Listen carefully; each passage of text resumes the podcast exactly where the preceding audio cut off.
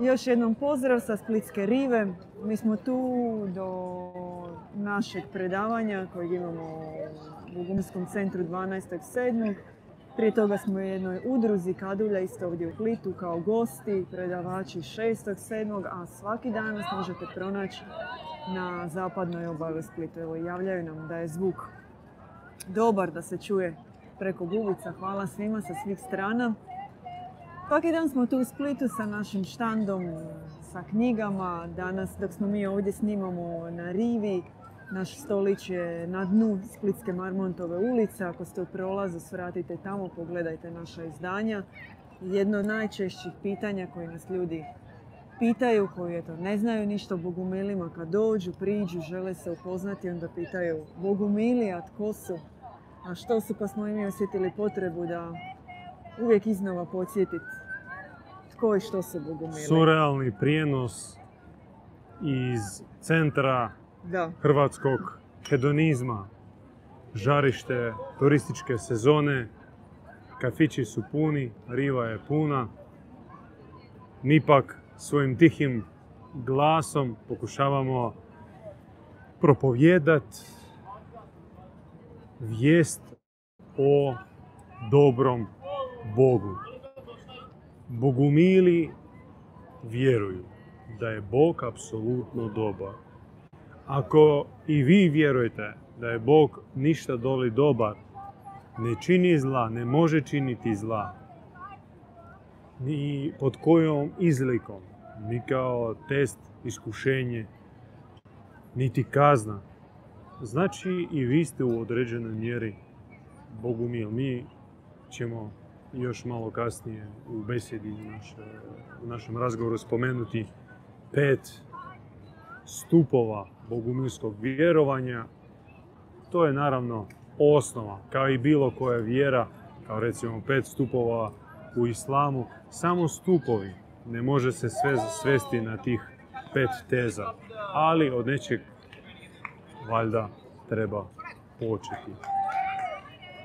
Što smo mi bogumili?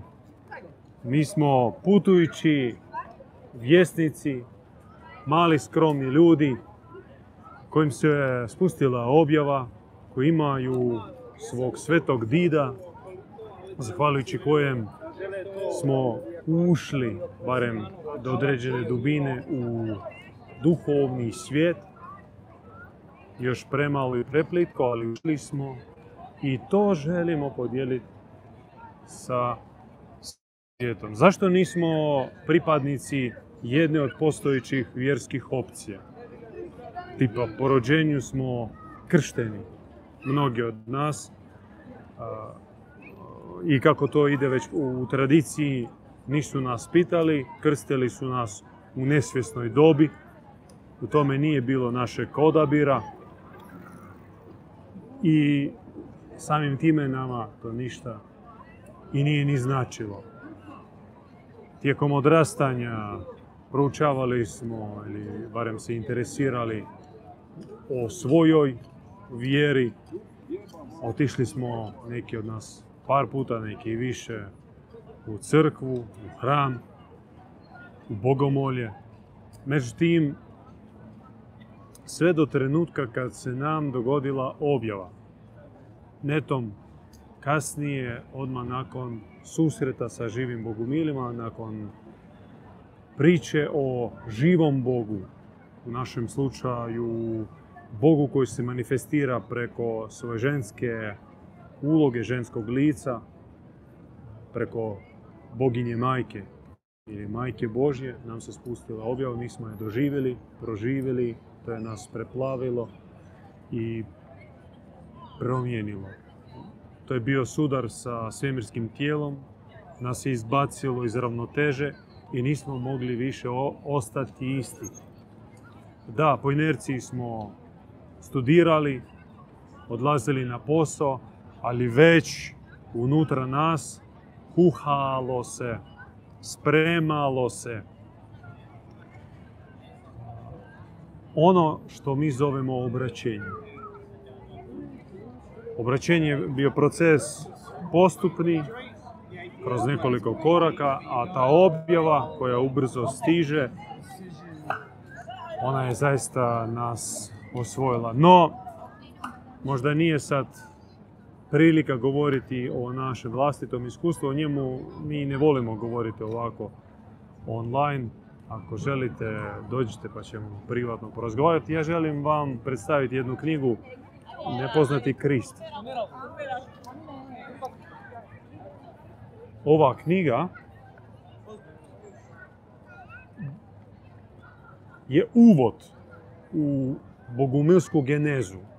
Zašto smo mi dualisti, zašto nam je bitan veliki prorok, učitelj Zaratustra, zašto Krista gledamo drugačije, zašto Majka Božja je bitna u, u priči, zašto Petar i Pavao za nas nisu apostoli i pogotovo nisu legitimni Isusovi nasljednici i jedini i glavni preko kojih se širi Isusovo nasljeđe, nego agenti Sinedrija, ubojice, ubojice, progonitelji, inkvizitori i praoci inkvizicije. O tome je sve sažeto ispričano u ovoj knjizi. Nepoznati Krist i tri točke. Perzija, Jeruzalem i Efes. Perzija, Jeruzalem i Efes. Sestra Blanche Flor do duše je prevela ovu knjigu, pa evo, neka ona nešto kaže o njoj. Pa važne su prvenstveno te tri etape u životu i djelovanju Krista. Nećemo i sad e, vrednovat koja više, ali krenuli bismo zapravo od te prve, od Perzije, od e, takozvanog Partskog carstva. Zato što jako je važno pogledati Krista van biblijskog konteksta. Znači, iščupati ga iz judeo-kršćanske paradigme i po našem mišljenju ljage koja je nabačena na njega, da je on Alija Sirotanović iz nekog tamo zaseoca, rodili ga u nekoj štalici i pao s neba, našao se u Jeruzalemu, proveo tamo, o njegovom životu se gotovo ništa ne zna, niti mogu objasniti kako je on došao tamo, kako je uopće mogao razgovarati s tim rabinima. I eto, tri godine šetao i skončao kako je skončao. Po nama nije tako i zato njegov, njegovo rođenje u parskoj obitelji e, velikodostojnika od majke Marije koja je sama bila odgajana u kraljevskoj plemičkoj obitelji. Njegov odgoj, školovan od visokih mudraca, priprema za ono što je znao uslijediti. Kada stavite Krista u takav kontekst, onda sve ima smisla. Što je on činio, radio i o kakvom je Bogu govorio, jer on je govorio o drugom Bogu. I kad krenete od početka, ne samo od Krista, nego i od Drugom- njegove majke, U kakvom smislu drugom Bogu? govorio vaš Bog nije moj Bog. Nije o Jahvi. Nije govorio o Jahvu. Jahvu je Da, kritizirao žestoko. kritizirao. I mnogi kažu, nije on kritizirao Jahvu, nego je on kritizirao one svećenike koji su Mm. pali pod iskušenje novca u hramu ili drugačije kao nekog Ok, nesvetog pazi, djelovanja.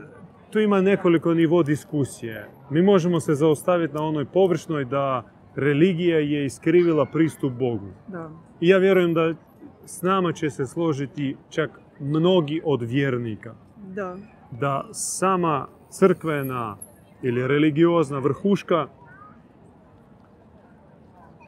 prezentira pogled na Boga koji je udoban za njih, ne za čovjeka. Tu možda stoje malo sa strane naša islamska braća, muslimanska braća koji kažu imamo knjigu koja nije prošla prijevode. Međutim, sami oni koji duboko proučavaju Kuran i znaju povijest nastanka Kurana, nam u privatnom razgovoru su priznali da a, skup sura, odnosno svih e, poglavlja knjige zvane Kuran, sastavljene tek nakon što je Muhamed, naš veliki voljeni poslanik, isto kojega mi priznajemo i štujemo i volimo, preselio na onaj svijet.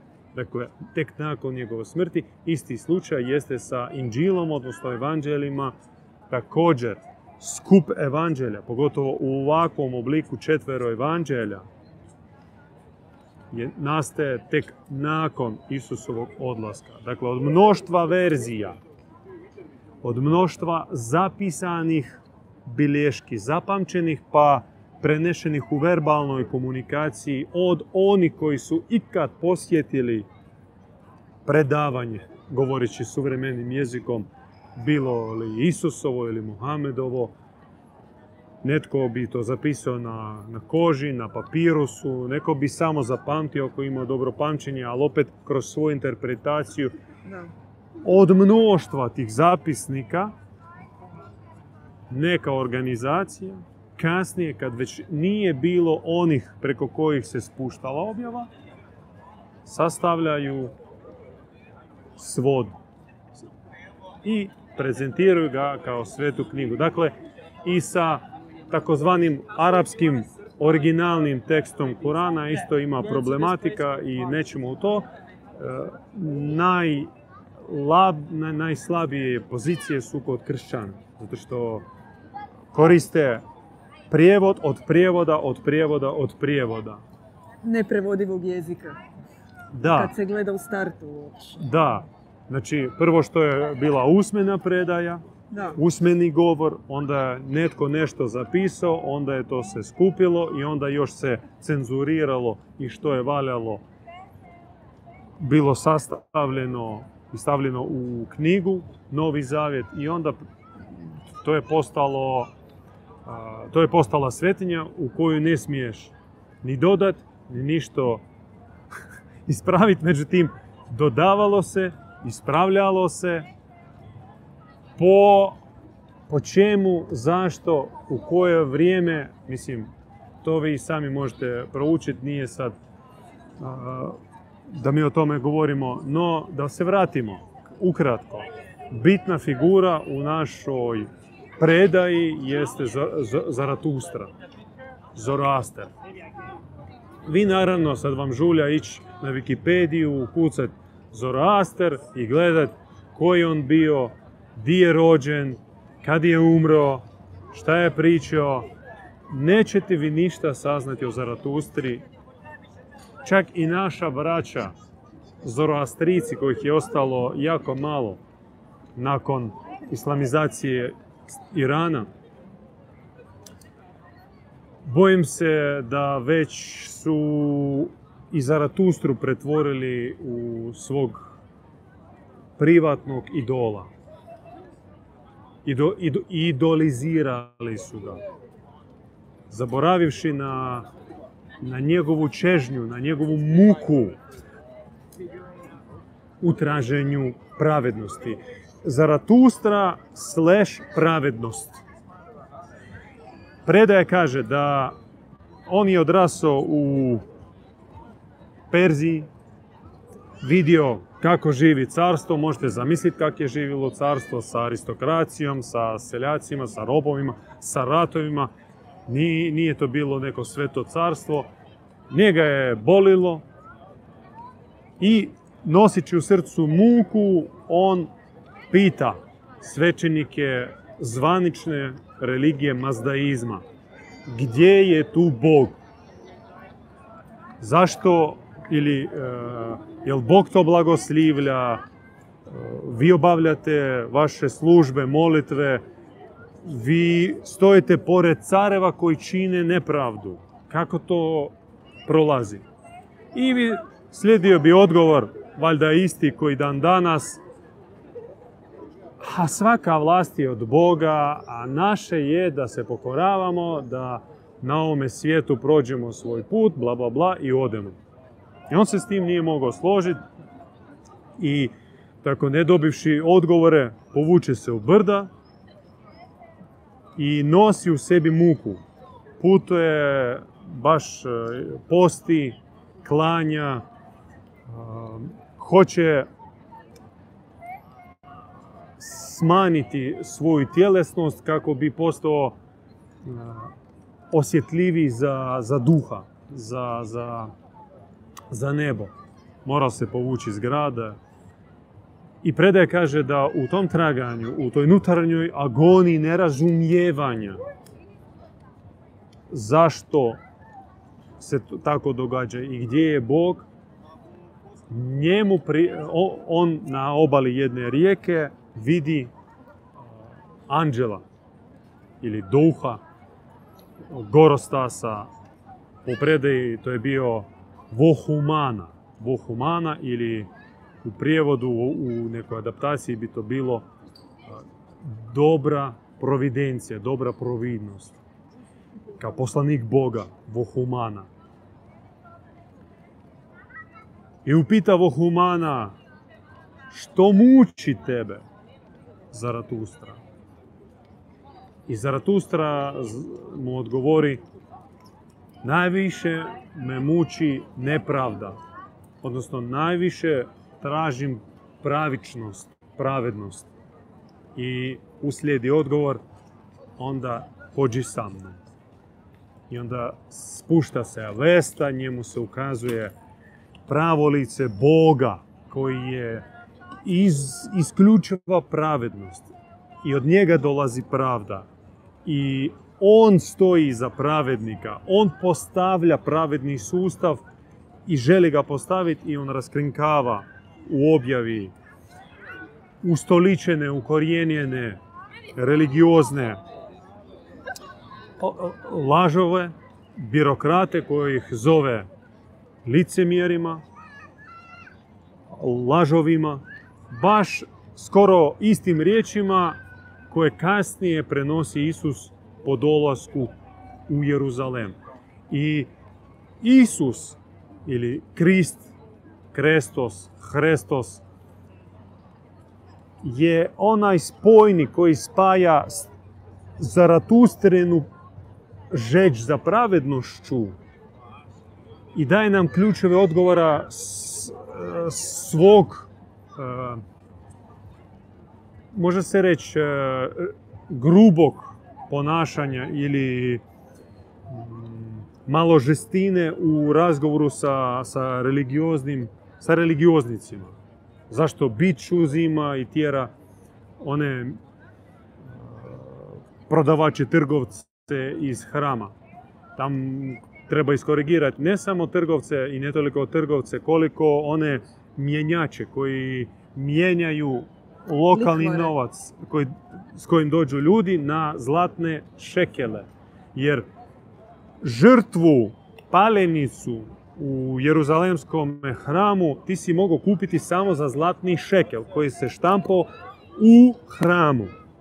To jest ti dolaziš sa, svojom, sa svojim dinarom, sa drahmom, sa ostalim novcima, srebro, zlato, nije bitno, ti ga moraš zamijeniti po njihovom tečaju normalno i onda za taj zlatni šekel u, kod istih ovlaštenih trgovaca kupiti golubicu, kokošku, kozu, ovcu, tele i tako dalje.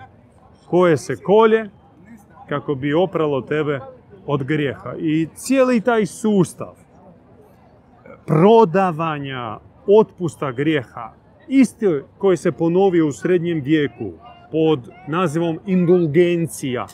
Indulgencija, možda vi pomognete, znači e, otpust kao... Prodavanje otpusta. Prodavanje otpusta, pri tome što bile su tri stavke za kler, za aristokraciju i za, za ostale, za puk. I različite su bile takse. Tarife, da? Tarife su bile različite. Najbolje su prolazili popovi normalno i aristokrati.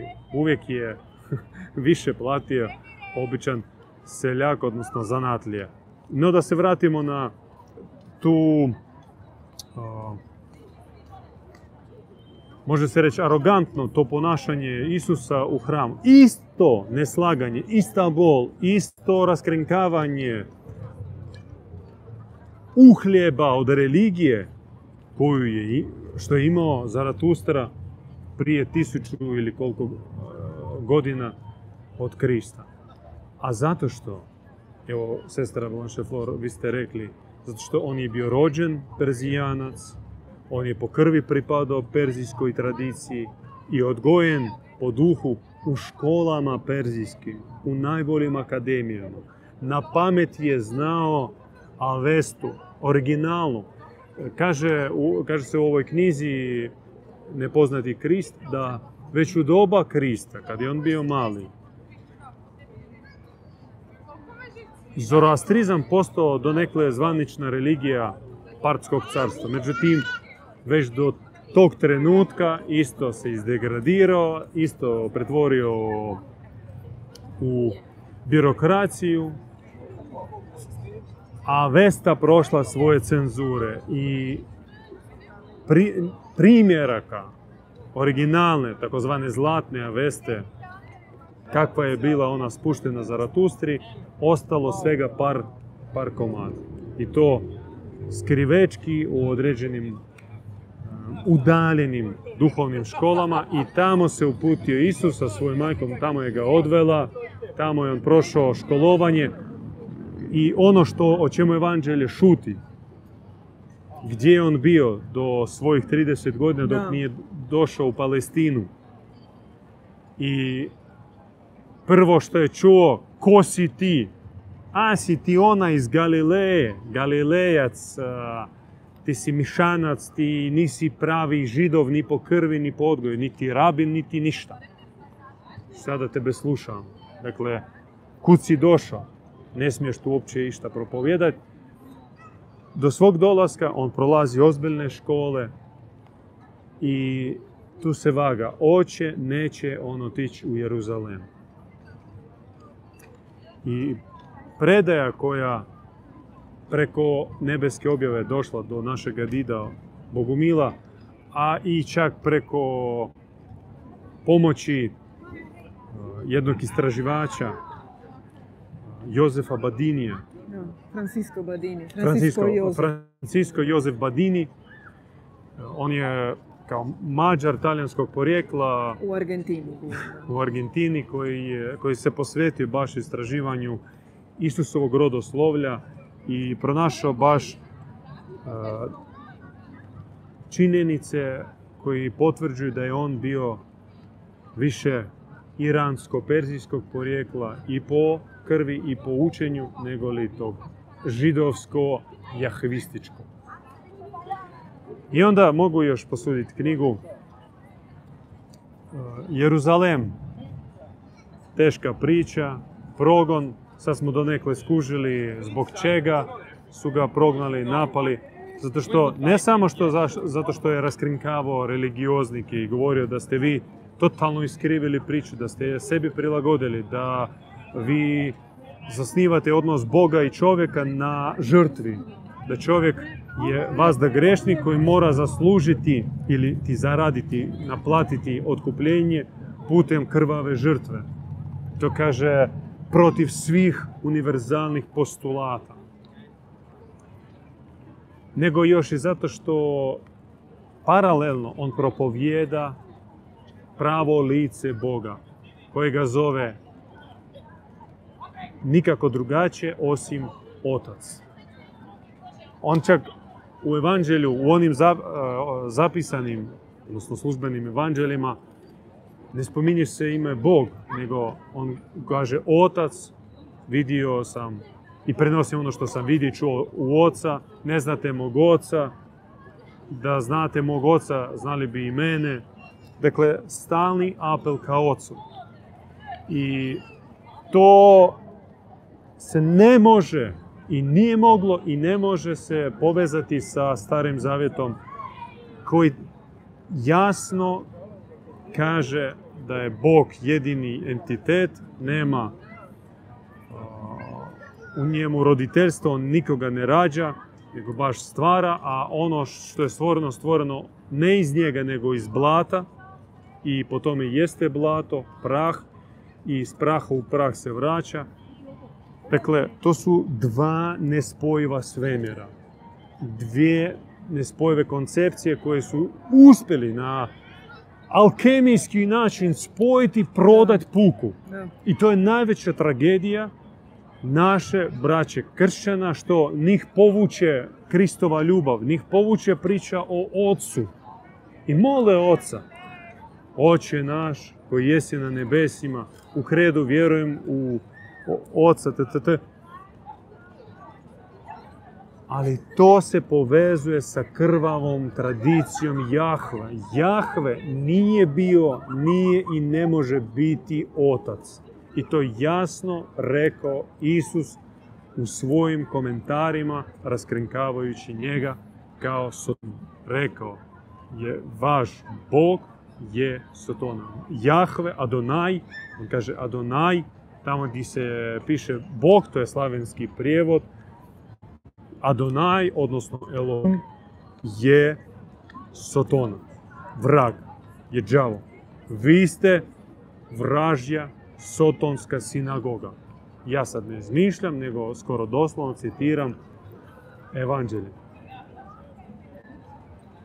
Da pauzu napravimo, provjerimo zvuk. Da, zvuk je u redu. Javili su nam, mi smo 25 minuta u prijenosu.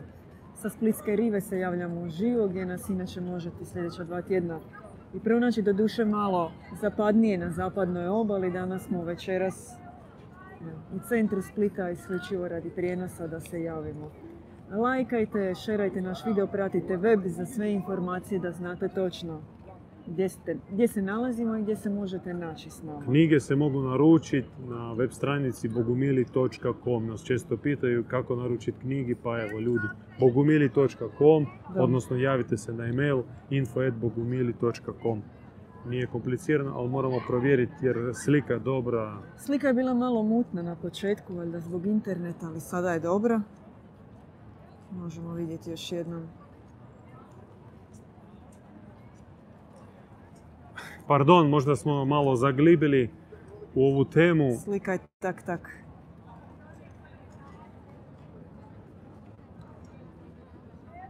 Da, moramo malo bliže prići.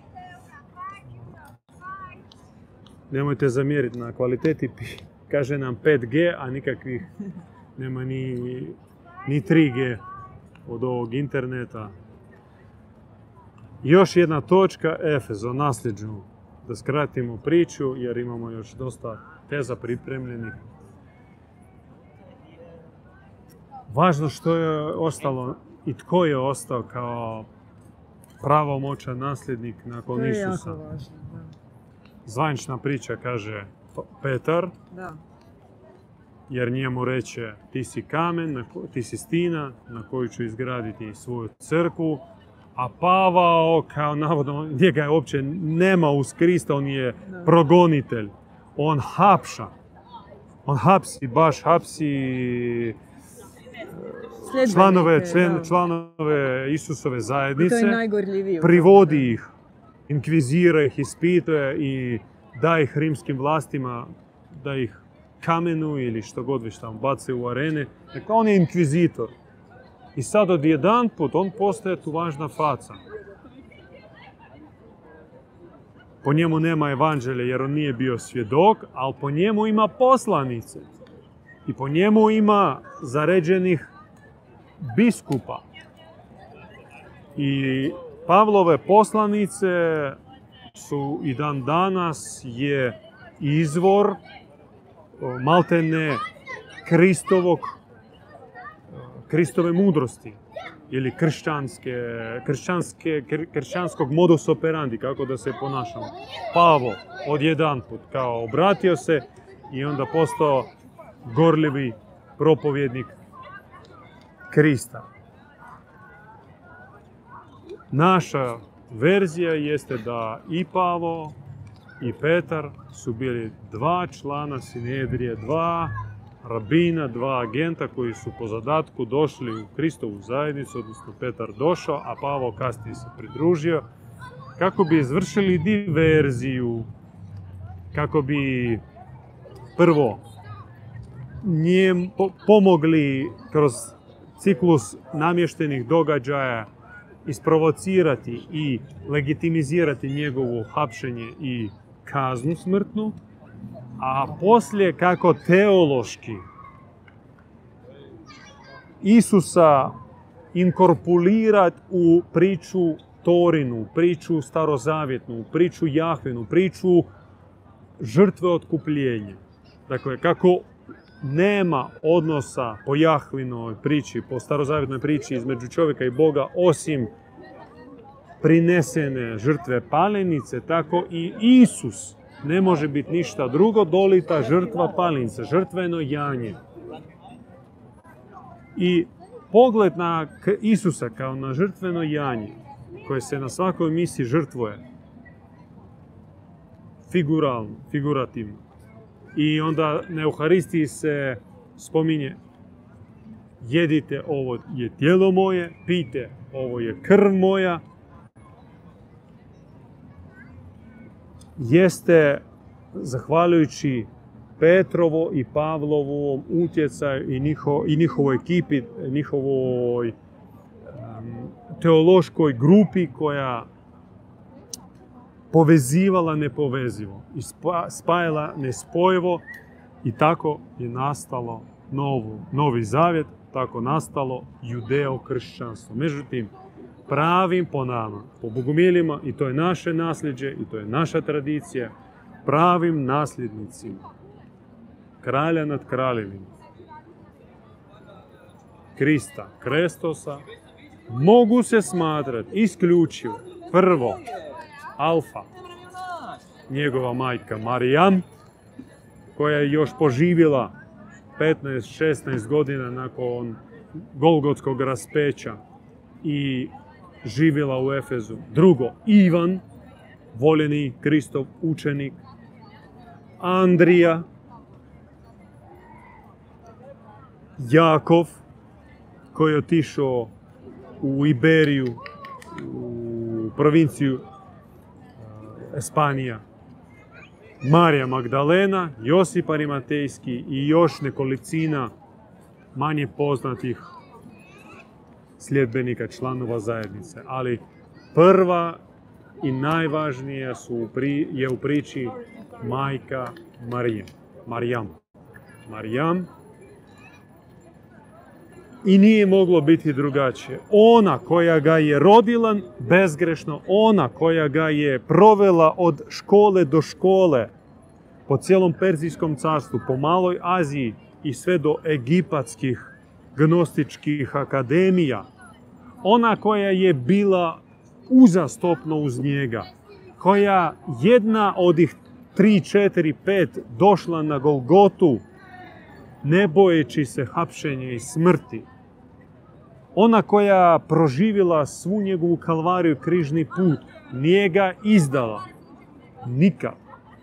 Koja najvjernija od vjernih, koja ga ne samo volila, nego znala njega iznutra. Ona iz koje on je nastao, ona koja mu dala pola svoje genetike, a pola božanske, jer e, tu se slažu, barem i mi se slažemo, i muslimani, i kršćani, i mi da je on bio rođen preko bezgrešnog začeća i neka. Ali on je nosio njenu prirodu. To jest, ona mu je dala svoju bezgrešnu prirodu kao majka.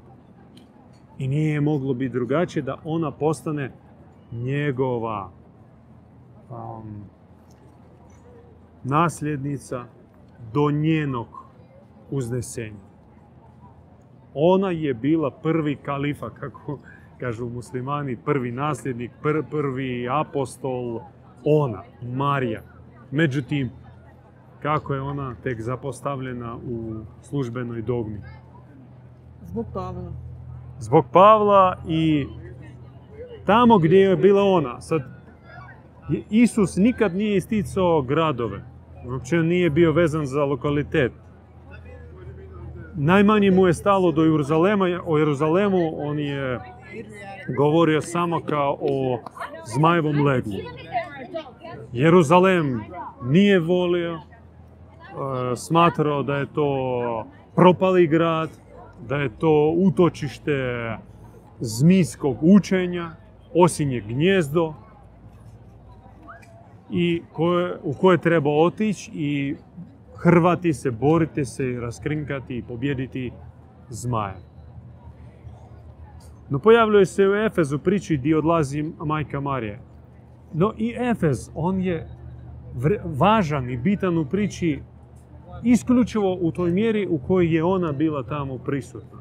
I dok je tamo bilo žarište Efeške zajednice, kada tamo se infiltrira nakon njenog odlaska Pavo, kada Efeška zajednica degradira, kada Ivana izdaju Efežani i predaju ga vlastima i on završi na Patmosu u zatvoru, sve. Jeruzale, Efez završava svoju Teopolis, priču Teopolisa. Teo kao bog, a polis kao grad, kao bože grada. On vraća se, postaje banalni grad u Maloj Aziji i brzo degradira. I sada ostale samo ruševine od njega. Baš zato što je izdao. Izdao onu koji je svojedobno prihvatio i zaštitio od pokušaja atentata koji je organizirao Pavao, tadašnji još Saul i izdaje Ivana, Efez izdaje Ivana kojega smatrao inkarnacijom Apolona. Kad bi Ivan šetao gradom, građani bi e, znali ga opkoliti i voljeli samo da ga dodirnu. Što? Pitanje jedno imamo. I sad ćemo, da. To jest, e, grad je prihvatio Marijam i Ivana, štitio ih je, ali u određenom trenutku je izdao i, zatim, i, zatim, i, zato nije on bitan kao grad, kao lokalitet, kao neko sveto mjesto. I općenito, mi se ne vežemo na mjesta. Tipa, jel nam bitan Monsegur? Pa da, bitan. Tam su tijela ili moći, mošti naših velikana. Jel nam, su bitne nam nekropole i steci? Naravno da su bitni. Ali mi nećemo od toga praviti sad E, dovišta, svetišta, bitano je nasljeđe, bitna, bitno je zaređenje, bitan, bitna je riznica duha i darova. A ona je vanvremenska, intervremenska, van lokalna, to jest e, to je putujuća, putujuće svetište. Gdje je sad svetište na ovome svijetu? Pa tamo gdje je žarište duha, gdje ima odabranika poslanika, gdje ima klica molitelja, odnosno onih koji vrednuju duha i njeguju duha. Tamo je i svetište. I je apsolutno suludo sad, pored žive zajednice, koje jeste svetište, sada postavljati neko svetište od kamena svetište može biti samo gdje su sveti ljudi. Ako ljudi sveti od tamo odlaze ili ih istjeruju ili ih, ne daj Bože, ubiju, to mjesto više nije svetište. Bog se ne veže za kamen. to je absurd. Niti za brdo. I zato Efez, o tome priča knjiga, Nepoznati Krist. On je nam bitan samo zbog Marije i zbog nasljeđa koje mi dobivamo preko Marije i Ivana. Postoji jedna verzija da riječ Bogumiju, Bogumio je slavenizacija e, semitskog imena Ioan, koji znači Bogu dragi, Bogu mio na slavenske jezike. To je slavenska verzija imena Ivan, to jest Bogumili su zapravo Ivanovi, Ivanovi ili Ivaniti, Ioaniti po Ivanu. Meni osobno se sviđa ta verzija. O kako god jeste, sad smo vam malo ispričali onu staru priču o Zaratustre, o Kristu, o Efezu i onda preko Ivana, Andrije, Jakova širi se Marije Magdalene, loza Kristova, zasnivaju se zajednice i to se širi cvjeta od dalekog istoka, od e, Srednje Azije do Keltiberije, Andalusije, Galicije, do Britanskih otoka, od e, zemalja i teritorija koji sad naseljavaju suvremeni Ukrajinci, Rusi do tamo juga Etiopije, Arapskog polotoka. Zajednica se širi, pokret se širi. a ona Petrova i Pavlova grana, ona se jača, ona lobira priznanje u Rimskom carstvu i na kraju si uspiju dobiti e, monopol da su oni jedina službena religija Rimskog carstva i odmah stižu progoni. Odmah stiže inkvizicija, čistke, moraju se pronaći postojeći zapisnici koji se ne podudaraju sa njihovom pričom i ih treba ili arhivirati negdje u Rimu, odnosno u Konstantinopolu, ili spaliti. I sad priča traje tisuću godina, dvije tisuće godina, traje to povuci, potegni, nije baš lako ugasiti skroz bogumilsku, katarsku, kristovu, efešku granu, lozu. Ona negdje se ugasi, pa nigdje drugdje. Pa tamo se šali vojska sa križarskim ratom, pa se ona pojavi u novom obliku, pod novim nazivom. Negdje ona vanjski prihvaća odjelo kao habitus zvanične religije, tipa u pravoslavlju na istoku ili u katoličanstvu na zapadu ili u islamu, ali iznutra prakticira priču koju je naslijedila kroz Efes, priča o dobrom Bogu, o voljenom, o Bogu ne govore drugačije osim voljeni, milostivi, dobri, predobri, mudri, pravedan. To jest Boga percipiraju kroz superlativne pozitivne karakteristike. I tako se priča dogura do 20. vijeka i onda to se akumulira u licu istaknute osobe koji se zove, koja se zove Ivan, naš did, naš učitelj, naš vođa, duhovni pisac, mistik, pjesnik, muzikant, glazbenik, čovjek e, koji posjeduje profetički dar i čuje nebo i njemu se spustilo već 17 svezaka nebeske objave, a komentari u obliku predavanja seminara, propovedi, iste objave broje desetke tomova, a poezije ima također već na pa preko deset svezaka. Sveokupni njegov duhovni uradak broji crka 200 velikih svezaka. 200 svezaka koncentriranog, mističnog sadržaja. Ponoviti tu brojku. 200 svezaka. Svaki svezak e, u prosjeku 800 do 900 stranica. 800 do 900 stranica puta 200 knjiga. Ekstremno koncentriranog sadržaja koji ne možeš čitati od korice do korice. Niti ovu knjigu Vatreno pokajanje. Ova knjiga nedavno prevedena, a nastala je još u trenutku njegovog obraćenja dok je bio mladi, upoznao se sa Eufrozinijom i preko nje sa skrivenom katakomnom zajednicom tamo na pravoslavnom području. Od 84. do 86. 7. tamo godine ih svega bilo osam knjiga. Mi smo od dvije pokušali izvaditi ono što smo mogli interpretirati, prevesti i mi smo to fino, sestra Blanche Flor, ja sad umjesto vas pričam, uvrsta, uvrstili u poglavlja tematski, tipa duhovna bitka, kozmizam, magnetizmi, tehnokracija i tu su izvađeni misli po spomenutim temama.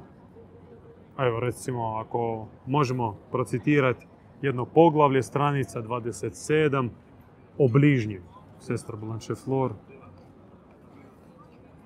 U početku, u početku. U početku tražiš čovjeka kao konačni cilj. Evropski traktati puni su mistično egzistencijalnih izreka. Ja i ti, svrha komunikacije, bližnji, ljubav prema njemu i tako dalje. Međutim, ljubav prema bližnjemu očituje se na različit način, ovisno o stupnju duhovnog napretka. Kod početnika ona ima oblik navezanosti na druge, ufanje u njih. Kasnije duša prolazi krizu. Shvaća da je drugi samo smetnja na putu, da joj se neće suditi na ljudskom sudu, već na Božjem. Najviši stupanj ljubavi prema bližnjem je definirao Krist. Dati život za svojega prijatelja.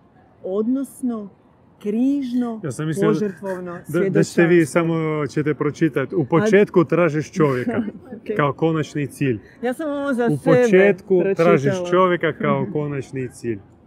To zapravo bila misao. Teško pratiti e, kad čovjek Da, čita. kad. Ja, mi po sebi Je. znamo. Nisu Trebali svi, ste me zaustaviti, ja se ne bi nisu uvrijedila. svi audijalci, znaš. Mnogi Da. su, mnogi vole Vizualci, da, vidjeti. vizualci vidit, pa pauzirat. U početku tražiš čovjeka kao konačni cilj. Sve, U već. početku tražiš čovjeka kao konačni cilj.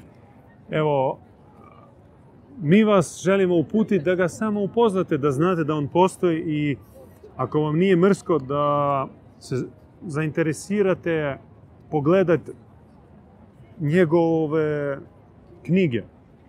Jer samo glupi i samo zatucani i samo indoktrinirani čovjek može stvoriti mišljenje o nekome na temelju glasine, na temelju trači. Ili neke ideje u glavi. A pametan čovjek i dubok čovjek i ozbiljan čovjek, on zaključuje o drugome na temelju njegovih riječi, a još bolje dijela. I zato... Hvala.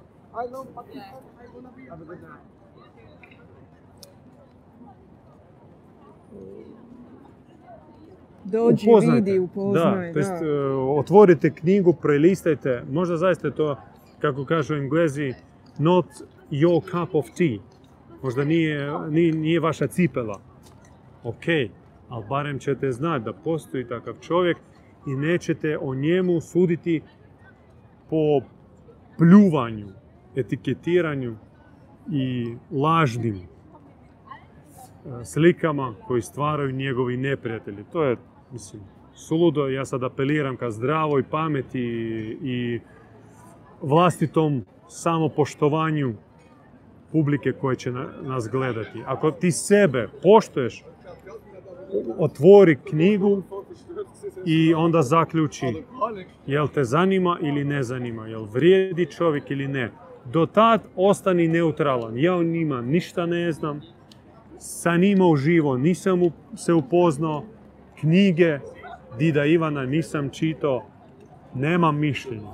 Svaka čast. Čuo sam za njih, ali ne mogu ništa reći.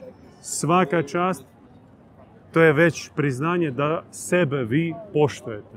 A onaj koji kaže sekta kult, mislim, ne boli nas i ne smeta nas i ne može nas to povrijediti. Mi znamo što mi vrijedimo i što Da. mi čuvamo i koje bogatstvo je nam povjereno. Dakle, te etikete ne mogu se za nas zakačiti. Ali nam bude žao što čovjek time prizna svoju glupost i svoju zatucanost, eh, svoju doktrinaciju i svoje ropstvo. Svoje ropstvo. To jest neslobodan duhovni kmet. Rob, ali čak ne Boga, što bi još bilo onako upitno ok, nego rob ligavih indoktri, indoktrinatora. Moramo 50 sad minuta, brzo da. preskakat. Bonšefor, imaš neku najavu? Pa Gledajte sve informacije na našem webu gdje možete isto i naručiti knjige javite nam se na mail koji je naveden na webu I dođite u živo ako ste u okolici Splita, nađite nas u Splitu, javite se, dođite do našeg centra. Hvala svima koji su večeras uživo s nama u live Pozdravljaju nas Aleksandar iz Makedonije, Indira. Možemo ostaviti pitanja za kraj. Možemo. Vi ostanite, mi bi još nekih 10-15 minuta bi iznijeli Da. neke važne e, točke. Pa ako ostane nam vremena, odgovorit ćemo na vaša pitanja. Vi ih postavite u komentare ispod videa. Pardon, imate vi možda nešto Ne, ne, reći? samo U našem odnosu s Bogom postoji važna točka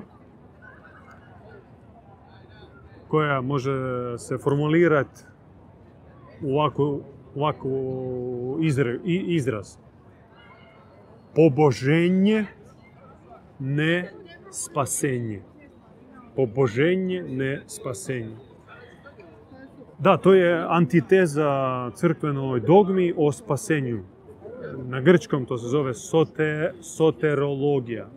Od grčke riječi soter, što u prijevodu znači spasitelj. Dakle, e, oni su razvili učenje o tome da čovjek se mora spasiti. Spasiti od čega, to još ne zna, ne zna prosječan lajk, vjernik, ni sam sebi objasniti, kamoli drugome posvjedočiti od čega se spasiti, od grijeha ili od kazne koju za njega je odredio Bog u slučaju da ne bude se pokajao zbog svojeg grijeha. Kao ona, onaj mim kuca Isus na vrata, čuje ko je, e, ja sam Isus, e, Krist, tvoj Bog i spasitelj. Spasitelj od čega? Od kazne. Od koje kazne? Zbog grijeha. Zbog kojeg grijeha? Grijeha ako me ne budeš pustio. Dakle, pusti me da te spasim od, od e, greške ako me ne budeš slučajno pustio. Tako, odnos u tom spasenju.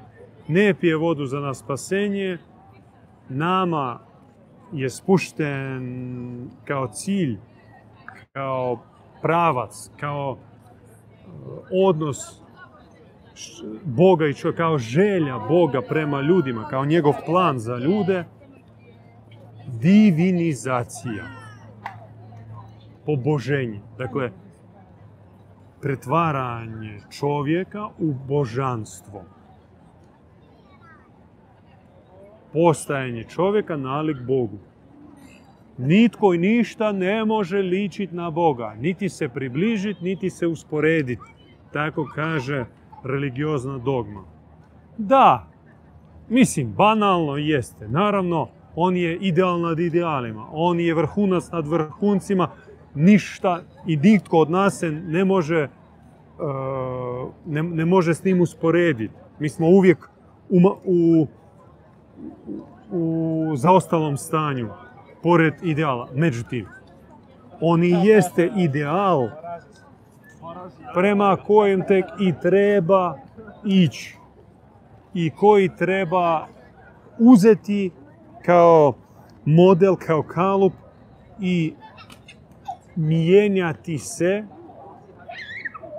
u, pravcu najvišeg, najsavršenijeg božanskog ideala. To i jest poboženje ako ukratko dademo definiciju. Ja mogu još... Ne, ne, e, nastavite vi, nastavite. o toj divinizaciji, ona uključuje i katarzu kao element, ali samo kao element. Ne može katarza, odnosno kajanje, biti doživotno. Pogotovo u istim grijesima. Pokajanje, kako je reče apostol, donesite dostojni plod pokajanja. Donesite dostojni plod pokajanja. Pokajanje bez ploda, plod jeste promjena. Da to više ne činiš, da to ne ponavljaš. Jedino ima smisla. Ovo, kajem se pa grešim, pa se kajem, pa grešim, pa ponavljam, isti grijeh, je hrčak u kotaču. Začarani magijski obred. djelotvorna promjena i u ovom aspektu knjiga Vatreno pokajanje ima smisla, ono pokajanje mora biti vatreno. Vatru od izvora, od Boga koji jeste vatra, od duha koji jeste vatra. Da spališ, to jest uzmi da spališ palu prirodu, a pala priroda se opisuje u knjizi U knjizi Čovjekov pad. Knjiga Čovjekov pad, koja objašnjava, a, ali temeljito objašnjava, ne onaj Adamov grijeh i kak je sve a, neispravno do sudnjeg dana. Dakle, džabe ti šta se kaj... Mislim, Da. ako pratiš dosljedno crkvenu dogmu, onda tebi je uzaludno pokajanje, jer Da. e, ništa se ne može promijeniti do sudnjeg dana, a po Augustinu, koji je donio dogmu o predes- predestinati, o predodređenosti, samo Bog će odrediti kome je dano da se spasi, a kome ne. Čak i niti tvoj čin, pokajanje, milodar, dobro ponašanje tu ne igra baš neku ulogu. To jest možda, možda i ne, tu garancije ne postoji. I ta Augustinova dogma je toliko obeshrabrujuća, toliko devastirajuća gledano praksu, am- a- ambiciju, uopće želju biti bolji, da, da, da, da o tome, mislim, suludo čak i govorite. Ona je toliko očigledno destruktivno. Destruktivno u svim pogledima. Čovjekov pad, ova knjiga, našim riječima smo pokušali sumirati cijeli ciklus predavanja Dida Ivana o temi pada, preinake, e, prihvaćanja zlih principa u sebe i e, sve do subnuklea, subatomske razine puštanja zla u sebe. Ali glavna teza ove knjige zvuči ovako. Unatoč koliko god nisko je pao čovjek, u svojoj suštini, u svojoj srži, on ostaje bezgrešan, on ostaje čist. To je temelj naše prakse. Maknite ovaj temelj, da čovjek je bezgrešan. Da. Maknite iz priče tezu da čovjek se može, da u čovjeku ostaje bezgrešno načelo ili ako nema ga, onda ga može ponovno uzeti od Boga i Bog mu daje to bezgrešno načelo. Praksa je uzaludna. I post, i askeza, i klanjanje, kupanje, i mm, suzdržavanje, ništa nema smisla. Jer nema temelja. To je pjesak. To je izgradnja kule na pjesku. I to će propasti, neće uspjeti. Dakle, nije fatalno čovjek pao, u njemu ostaje prostor za postavljanje neporočnog, bezgrešnog temelja, a onda praksom ti postavljaš cigle. Svaka molitva koja veže se ili koja se spušta na bezgrešno načelo ima smisla i ostaje dio tvojeg novog bića, obnovljenog bića. Svaki milodar, svaka dobra misao, svaka dobra izgovorena riječ, svako bratsko-sestrinsko druženje, svako uranjanje u objavu, svaka svako tihovanje, svaka, svaki neodgovor na, na to što se tebi loše učini, sve se gomila i pretvara se u zid, u zgradu, u tvrđavu novog, obnovljenog duhovnog bića, ako postoji neporočni temelj. Dakle, bezgrešnost je važan aspekt i onda poboženje nije neka nedostižna tajna, misterij. To je ono što su vježbali, prakticirali u staroj Atlantidi. To što su prakticirali u srednjem vijeku bogumili Katari kao naši duhovni velikani. To što mi danas onako drhtavo, bojažljivo usudimo se prakticirati danas. Još par teza. Ima Ima strpljenja. pitanja, ima i strpljenja, ima i pitanja, odgovorit ćemo na pitanja na Ni- kraju. Nije. Raja otišla, ni, nismo li predosadni. Ponovim što je totalno surrealno pričati o ovim temama iz mjesta gdje se mi nalazimo. Vidjeli ste kako ljudi se ubacuju u kameru, pokazuju prstove, dobacuju komentare. Neka im. Mi im uzvraćamo samo, samo dobro i želju da, da, da spoznaju istinu.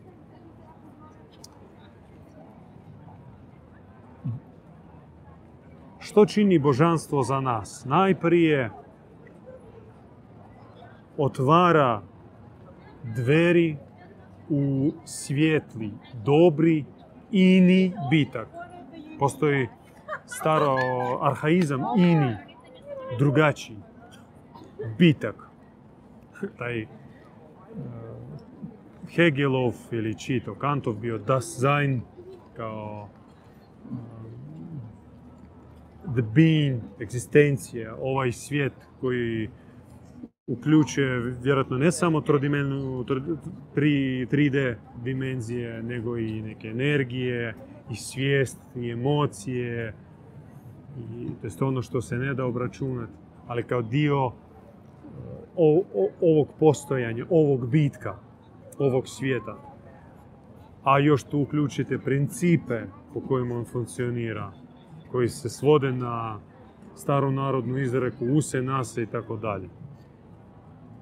Kao tri glavna principa. I tako kad pogledaš prirodu, okreneš lijevo, desno, glavu, a uzneš povećalo, tako živi manje više svako biće tu na zemlji.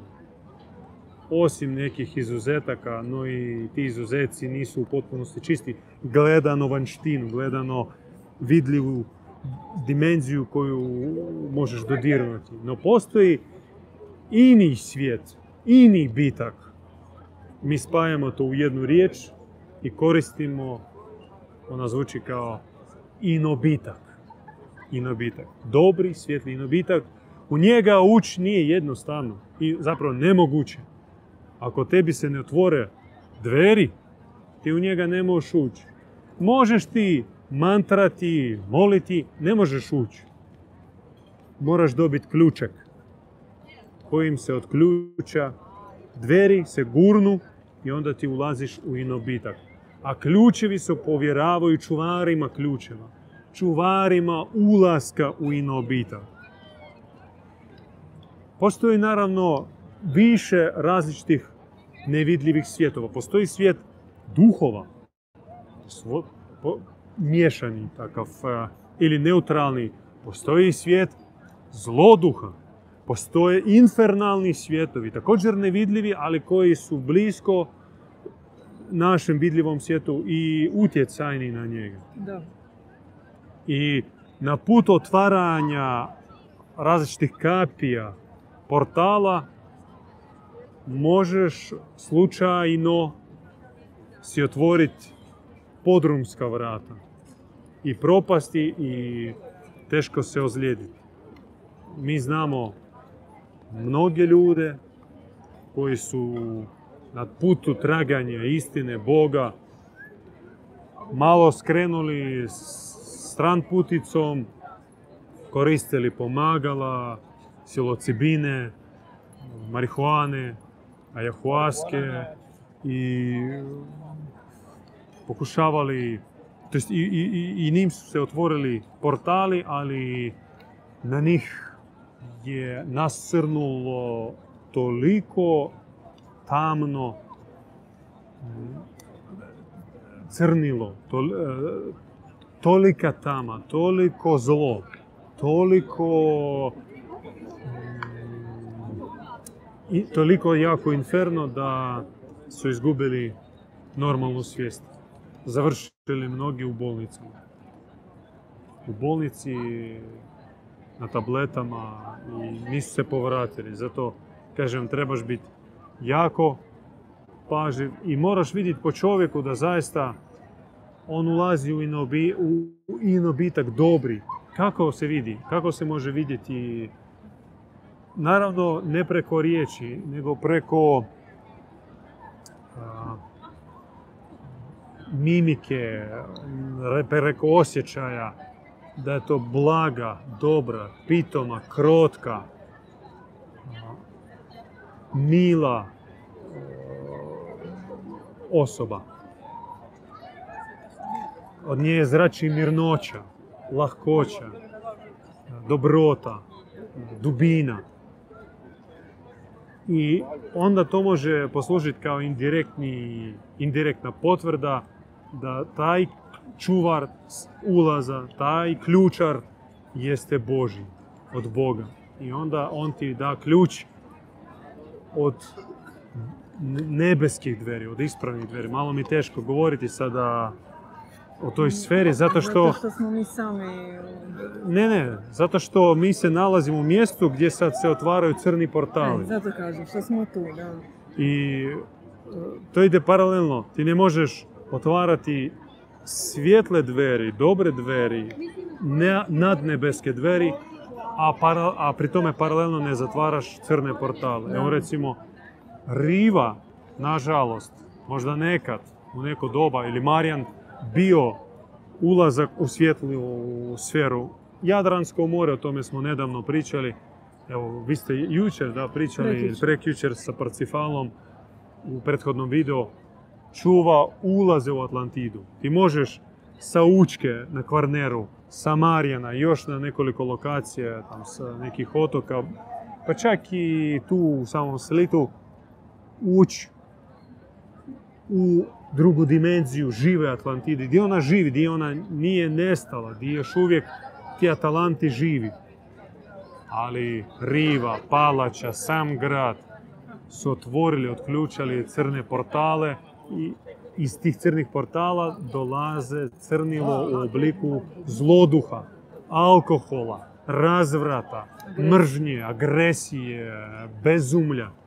Ništa dobro nemojte čekati kao posljedica, kao posljedice od otvorenih crnih portala. I svaka, svaki cent, svaki euro zarađeni preko crnih portala, da primamite, da prodate im ultru, da prodate im e, alkohol, da prodate zabavu, da prodate javne kuće, da prodate sebe, vam će koštati. Na taj cent, na taj euro zakačit će se zlodu i vi ćete ga primiti u svoju obitelj i čak ako budete s njim platili kruha, platili doktora, platili smještaj, platili račune, on će vam odbiti, obiti o glavu. Otvarajte samo svjetle dveri, a za to zatražite ključare koji čuvaju ključeve od istine. Još kratko, poboženje, proces je vrlo konkretan. Naravno, on je istovremeno i mističan, ali i istovremeno jako konkretan. I mi, Bogumili, posjedujemo osam glavnih karakteristika Boga. Osobina preko kojih Bog se manifestira. I čovjek koji u sebi manifestira iste osobine, a to može samo tražeći od Boga pomoć, on time se približava Bogu i time se pobožuje. Osam, dakle četiri plus četiri. Prva osobina je nadmudrost, premudrost, koju ne možeš u školi naći, na faksu, u biblioteci. Nadmudrost to je oblak, kruna koja se spušta na čelo, na, na, na um, na razum, ako je poželiš. Druga osobina je čistoća. Bog je super čist, kao što je super mudar. I onda čovjek koji poželi biti bliži Bogu ne može, a da ne njeguje čistoću u sebi. Svaki dan više čistoće. Svaki dan manje prljavštine. I tako se približavaš Bogu, tako se tako očituješ Boga u sebi, tako u tebi djeluje duh Boži kroz mudrost, a drugi, možete kao zamisliti križ gore premudrost, dolje čistoće kao temelj. I onda dva krila, ljubav i dobrota. Ljubav kao više zaljubljenost, više kao sposobnost diviti se bližnjem. Kad bližnji kaže, izgovara, progovara, ti mu se diviš. Ti diviš se svakome danu, ti diviš se cvijetu koji prolazi, ti diviš se slavuju koji pjeva, ti diviš se moru u Bonaci i u zrujanom moru. Ti diviš se nebu, ti diviš se suncu. I ljubav jeste e, više zaljubljenost nego li ta neka istrošena, banalna ljubav. A ona ide samo kad ima osovina premudrosti i čistoće. Zato što izvan čistoće ljubav skreće u požudu i završava u razvratu, a bez mudrosti ljubav bude zloupotrebljena, pokradena. Premudrost ona odmjerava kome i kako dodijeliti ljubavi. To što ste pročitali u citatu iz knjige Vatrenog pokajanje, postoje više načina manifestirati ljubav. A dobrota, o dobroti najmanje se zna. Dobrota je sposobnost čovjeka primiti u svoje srce onako kakav jest. Čak onu njegovu palu bodlikavu stranu. Ne samo Božju stranu što mi po defaultu podrazumijevamo kao vidi u čovjeku samo dobru stranu, a onu lošu ignoriraj. Dobrota, ako je božanska, pretpostavlja sposobnost baš zagrliti čovjeka u njegovoj slabosti, u njegovoj u njegovom nesavršenstvu. To je velika osobina i dobrote nam strašno fali. Fali nam svih četiri ovih osobina, ali što smo rekli, svaki dan pomalo nadodati. I onda još četiri koji proizlaze od prvih četiri. Mir, harmonija, čist, e, milosrđe i ljepota. Mirnoća dolazi od ugašenih strasti, mirnoća dolazi od e, same objave Boga što On tebe ne sudi, ne priprema tebi pakao, On uopće nema pakla u sebi. On želi tebe samo unaprijediti, samo približiti, razgovara s tobom jezikom ljubavi.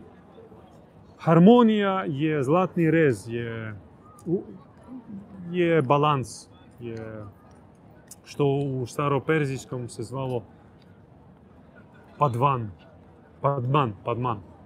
Padvan, padman ima različite interpretacije, verzije, da. Zlatni rez, i u budizmu ima taj zlatni rez. Harmonizirati duh i tijelo.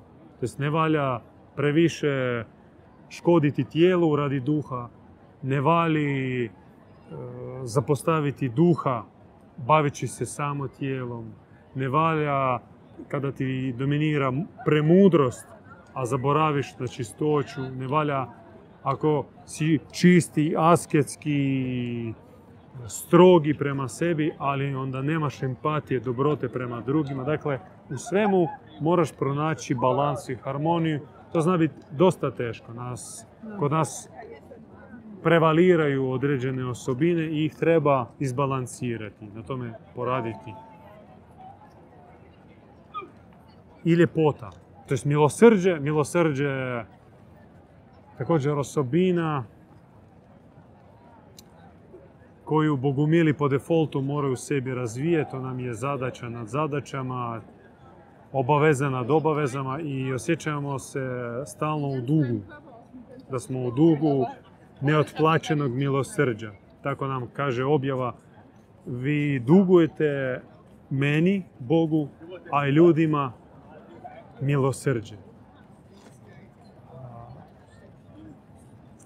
Ta osobina Iako vidiš, naša braća muslimani svaku molitvu počinju sa riječima Bismillahirrahmanirrahim u ime Boga milostivog sa milosnog. I mi naše molitve počinjemo sa molitvom sa milosna vladarice moja, presveta Bogorodica, sa milosti vladaru moj presveti, dobri Bože, sa milosni, sa milosni. Svjesni smo da nam milosrđa, milog, nježnog, slatkog srca, srdašnosti fale. I to je, to je Boža osobina jako važna. A zadnja osma koja sve zaokružuje jeste ljepota. Kao potvrda da su ravnomjerno, harmonizirano prisutne i razvijene u tebi svih osam, svih sedam prethodnih osobina, dolazi ta osma ljepota. To jest, tvoje božanske osobine moraju biti lijepe. Zaista lijepe. I to se vidi. Zrači mudrost lijepa. Ljubav lijepa. Dobrota lijepa. Čistoća lijepa. Mirnoća lijepa. Nježnost, milosrđe lijepo. Harmonija lijepa. Sve što od Boga dolazi, ono mora biti lijepo. Ono jeste lijepo, a za nas kažem ako želimo Boga svjedočiti, Boga pokazivati, Boga širiti,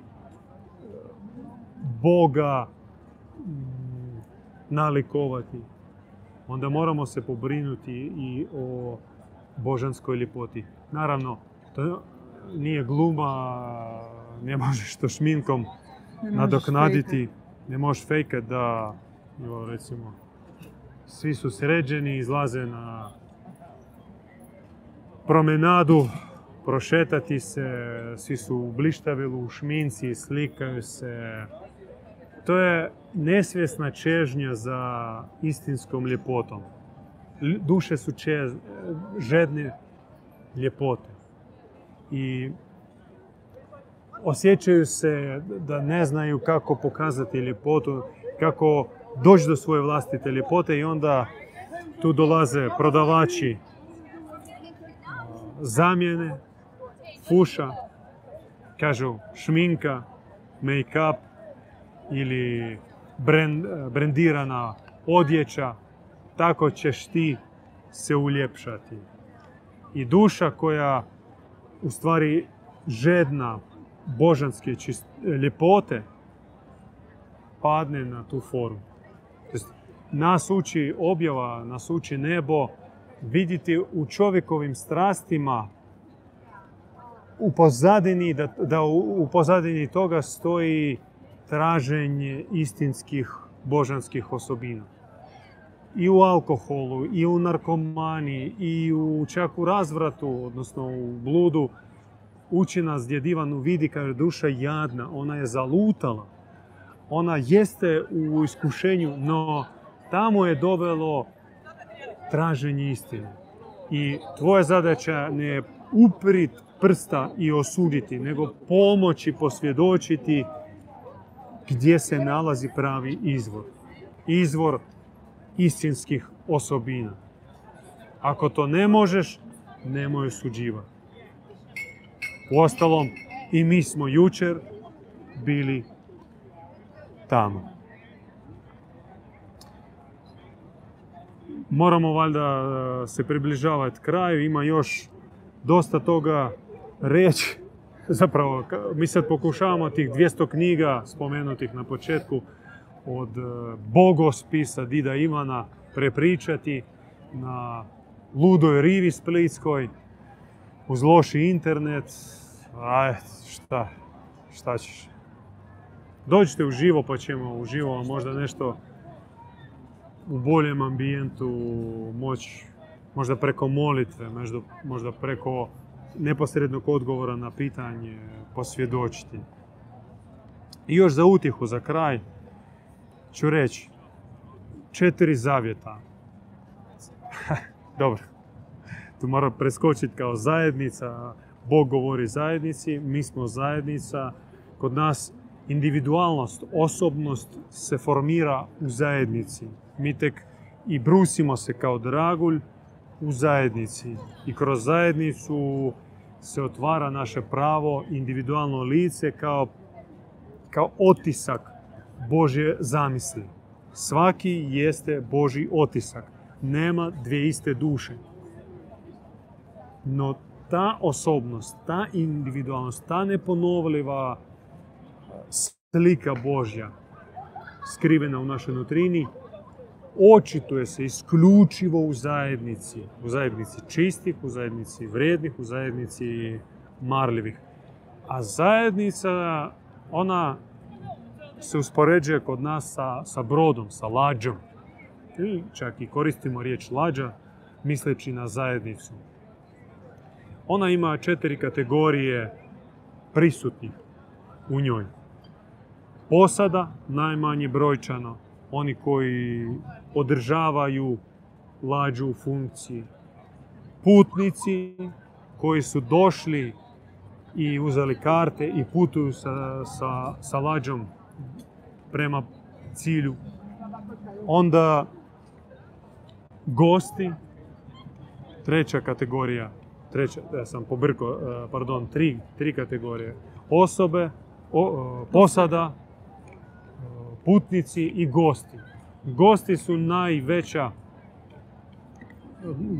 grupacija gledano brojke, zato što gdje god stane lađa, ona se ona plovi iz Zagreba do Sarajeva, stane malo u visokom, a onda doplovi do Splita, onda ponovno ide u Zagreb, pa u Osijek, ona stalno u pokretu i gdje god stane pozove goste. Dođite, dođite i pogledajte kako ona izgleda iznutra, o čemu se priča, kako izgleda posada i putnici.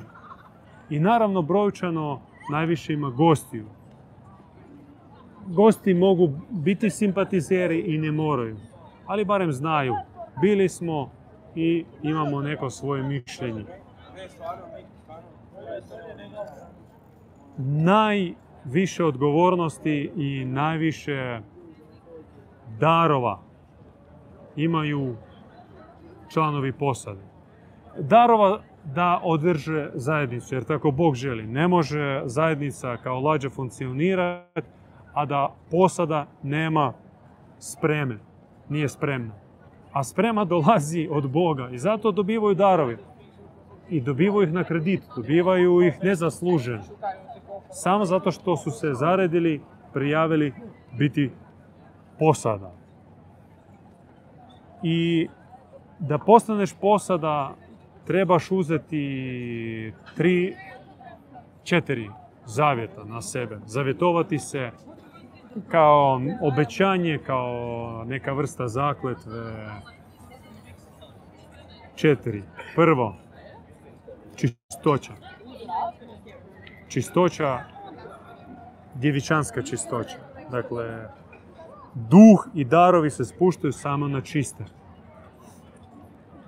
Uzalud slušati propovjednike koji ne živu čisto, koji uopće ne vrednuju čistoću, ne ističu kao vrijednost broj jedan, čistoću. Duha svetoga, duha Božjeg, darove Bože imaju samo čisti. Drugo, drugo obećanje, neposjedovanje. Ti ne možeš biti u dva svijeta, u duhovnom i u materijalnom. Dokle te muče tvoj kredit, tvoja štala,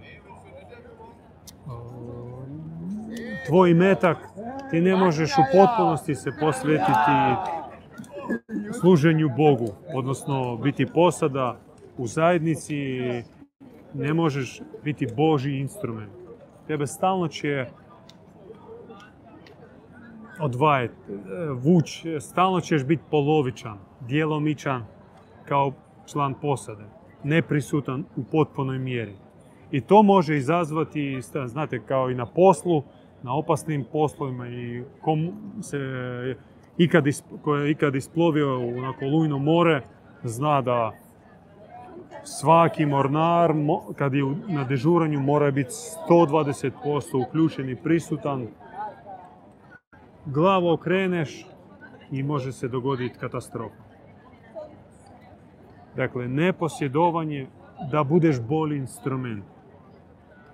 Treće obećanje jeste poslušnost poslušno zato što mi dolazimo kao gordi, kao egoistični, kao narcisoidni i da budemo boli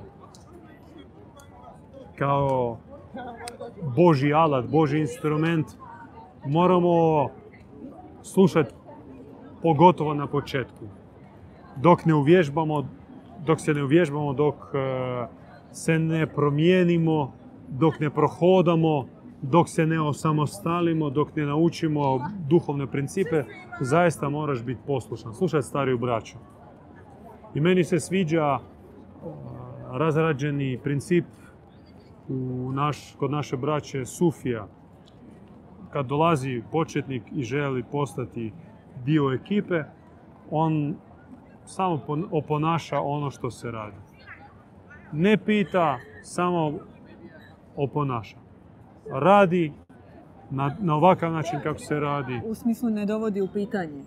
Ne da ne pita. Da, da, da, ne, ne dovodi u pitanje, pa čak ne puno ne pita, nego stane i radi. Ako se vodi kolo, on vodi kolo. Ako se moli sad u živu molitvu, on vodi živu molitvu. Ako se uzme i čita tekst, on uzme i čita tekst. Ako se klanja, ide klanjati. Ako se kupa u hladnoj vodi, on ide i se kupa samo vanštino ponaša. Onda on počinje sad mene će ispraviti valjda drugi stupanj, on počne to osjećati. Kao kroz vanštinu, kroz oponašanje uvježbane starije braće, on počne osjećati da to ja osjećam priljev blagodati, mene to uzdiže, punim se snagom, energijom, radošću, dobivam krila, imam više inspiracije, a krajni stupanj, zadnji stupanj uronjenosti jeste razumijevanje. E sad ja razumijem zašto je tako. Sad ja razumijem zašto treba se okupati prije nego što ideš uzeti molitveniku ruke da bez kupanja nema, nema uopće molitve. Sad ja razumijem zašto treba tihovati. Sad ja razumijem kako pulsira molitva zajednička, zašto ponekad treba individualna, ponekad zajednička molitva. Ja to razumijem. Dakle, razumijevanje dolazi na kraju. I za utjehu želimo reći, kako nam kaže objava, koliko god zlo izgleda moćno, umrežano, uvježbano, povezano i globalno nagomilane su ogromne količine dobre snage. Od velikana, od svetaca, od devlija, od svetih mučenika, pravednika, nagomilane ogromne zalihe dobrote. I zalihe se žele izniti na ovaj svijet. I nije uopće teško doći do njih. Jako jednostavno, samo poželi, samo uzdigni ruke i na tebe će se iznijeti slap duhovnih božanskih darova.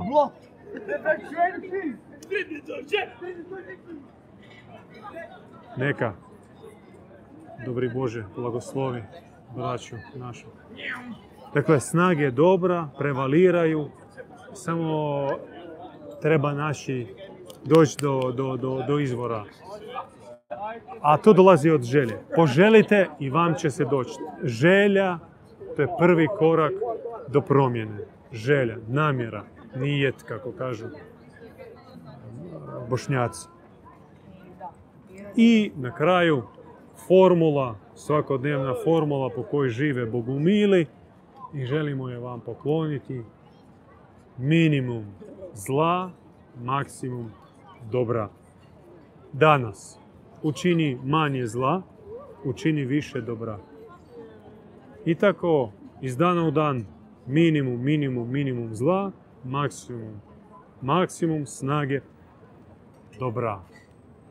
Mi razumijemo da i svjesni smo da ne možemo sad postati odjedan put svecima, savršenima, bezazljenima i zato baš je važna ova formula. Svaki dan tebi se ukazuje prilika učiniti manje zla od jučer i učiniti više dobrih dijela od jučer.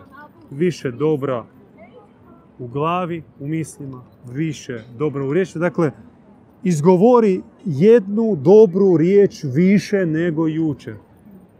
Bližnjima svojima, braći sestrama u svojoj zajednici, čovjeku, prolazniku kojega ne znaš. Izgovori dobru riječ viška od jučer. A manje zla. Manje osudi, manje zlo pogledaj, manje zla pomisli, manje zla učini. I živeći po ovoj formuli iz dana u dan, nećeš ni primijetiti kako si postao dobričina, zaista Bogu milo. Svim dobrim ljudima koji su pružili svoju podršku večeras, koji su napisali Malo smo udavili vas, pa nemojte zamjeriti. Evo, vidjeli ste po ovo komentarima nije tako. sur- surrealnost priče naše, kako nam ljudi upadaju u, u prijenos. Valjda i oni žele dograbiti izvora, Da. napiti se vode života. Puno dobrih blagoslova, lijepih komentara stiglo na Whatsapp, u naš eh, YouTube chat, negdje otprilike 45-46 vas je s nama večeras uživo u prijenosu sa Splitske rive. Obećali smo odgovoriti na pitanja. Ajmo brzo. par pitanja. Ako Bog da, ako... Već negdje na početku, samo malo, Mihajlo nas je pitao kad smo govorili o Zaratustri, gdje se može naći Zoroastrizam, sveti spisi, da li vi imate prijevode? Nešto imamo povremeno djed Ivan se uroni u Avestu i primijeti, pre- prepozna originalnu vibraciju poruke i nju prenese. To je tako e, raspršeno kroz, kroz njegove seminare. Ovako na jednom mjestu sabrano nije. Ako Bog da ćemo sabirat, skupljat, pa eto. Gordana nas pita, ako si bezgrešan, jesi li onda po defaultu tjelesno zdrav? Ne, ne, po defaultu si pomiješan. Bezgrešnost je ono što ostaje u našoj e, dubini. No mi djelujemo kao pomiješana bića. To jest, ja živim kao pomiješani. Meni kroz glavu dođe dobra miso, zla miso, dobra, zla, dobra, zla. Čak proporcija, nažalost, više e, u smjeru zlih misli. Ja više uočim negativ nego, nego pozitive. Ja više osjetim zamjerke nego zahvalnost. Ja više naginjem iskušenju nego pravičnosti. To je stanje zbog pada. No, bazna teza je da unatoč svemu tome naša srž ostaje čista i netaknuta i na nju treba se osloniti i samo kroz praksu, samo kroz odreknuće, samo kroz vježbu, samo, samo kroz danonoćni prodor prema nebu, e, svakodnevni, svakojutarnji pogled u nebo, vapaj u nebo, polet u nebo, ti možeš izgrađivati, na- e, očitovati nutarnju skrivenu bezgrešnu prirodu. Ona kao dragulj jeste pod slojevima prašine i ne možeš ti a da bez lopate, bez krampa, bez motike dođeš do blaga. Ne po defaultu, bezgrešnost u nama ne djeluje. Kaže- Samo u osvještenom stanju, namjernom osvještenom stanju i pristupu. Kaže Slaven, onda Bog mora da je vrlo jednostavan s upitnikom. On je jednostavan i kompliciran. On je i nedostižan i preblizak. On je i ogroman i nedokučiv i istovremeno intiman i kojega možeš bukvalno zagrliti. On je svakakav. Zapravo AI s time sada. Dževada nas pita, pr- e, probajte objasniti kako smo došli u ovo stanje kratkim, bistrim jezikom. Najbolje e, Čovjekov knjigu, da, najbolje je da vi ovu knjigu pogledate. E, Ako ukratko, Kratko je još jedna besjeda. da, ne možete ukratko, zato što s jedne strane to je bilo naše iskušenje, mi smo pali na iskušenje, na foru, to je bila naša greška i glupost. A s druge strane, Bog je poželio iskoristiti našu grešku kako bi je pretvorio u našu moć i snagu. Tako da, u tome jest njegova e, svemoć i njegova mudrost i njegova snaga. I, i, i prior, m, njegova na, m, što on je jači i veći od, od vraga. On našu grešku pretvara u našu pobjedu. Naš poraz, prvi poraz u, konačnu, u konačni triumf. On nam daje instrumente kako mi kako bi se mi oslobodili od pada, od e, prirode pale i nagomilali i nadoknadili to sa umnoženom snagom čistoće, božanske dobrote, mudrosti i tako dalje. Dakle, početno glupo iskušenje, pali smo na foru ligave ponude, no to se može pretvoriti u naš triumf i da mi postanemo još veći nego smo bili nekad na nebu. Još jednom hvala svima na komentarima, da sad ne nabrajamo poimence, ali evo, na vašim molitvama, podršci, mi smo u srcu Splita odradili večerašnju emisiju. Nije Nemojte zamjeriti kvalitetu prijenosa i surrealnost da, ambijenta. u gerilskim uvjetima. Upadamo, iz crne rupe se javljamo sa Božjom vješću. Da, mi ćemo se javljati još, ako Bog da, narednih dana sa rive, sa zapadne obale, gdje mi svaku večer, kad malo se zahladi tamo iza pet na večer, Da. Možete sresti nas na zapadnoj obali. Uskoro stižu predavanja. Da, javite nam se direktno na mail koji je na našem webu, a i na webu možete A i ako ste iz Splita. Pa da, i pa okoline, dok smo tu, a nismo često u ovakvoj količini naših apostola u Splitskom centru, navratite. Bujrum, da popijemo čaj, da porazgovaramo, da pogledate knjige, da se upoznate, da postavite pitanja i čujete odgovore uživo. Do sljedećeg javljanja topli atlantitski pozdrav iz Splita. Mir vam.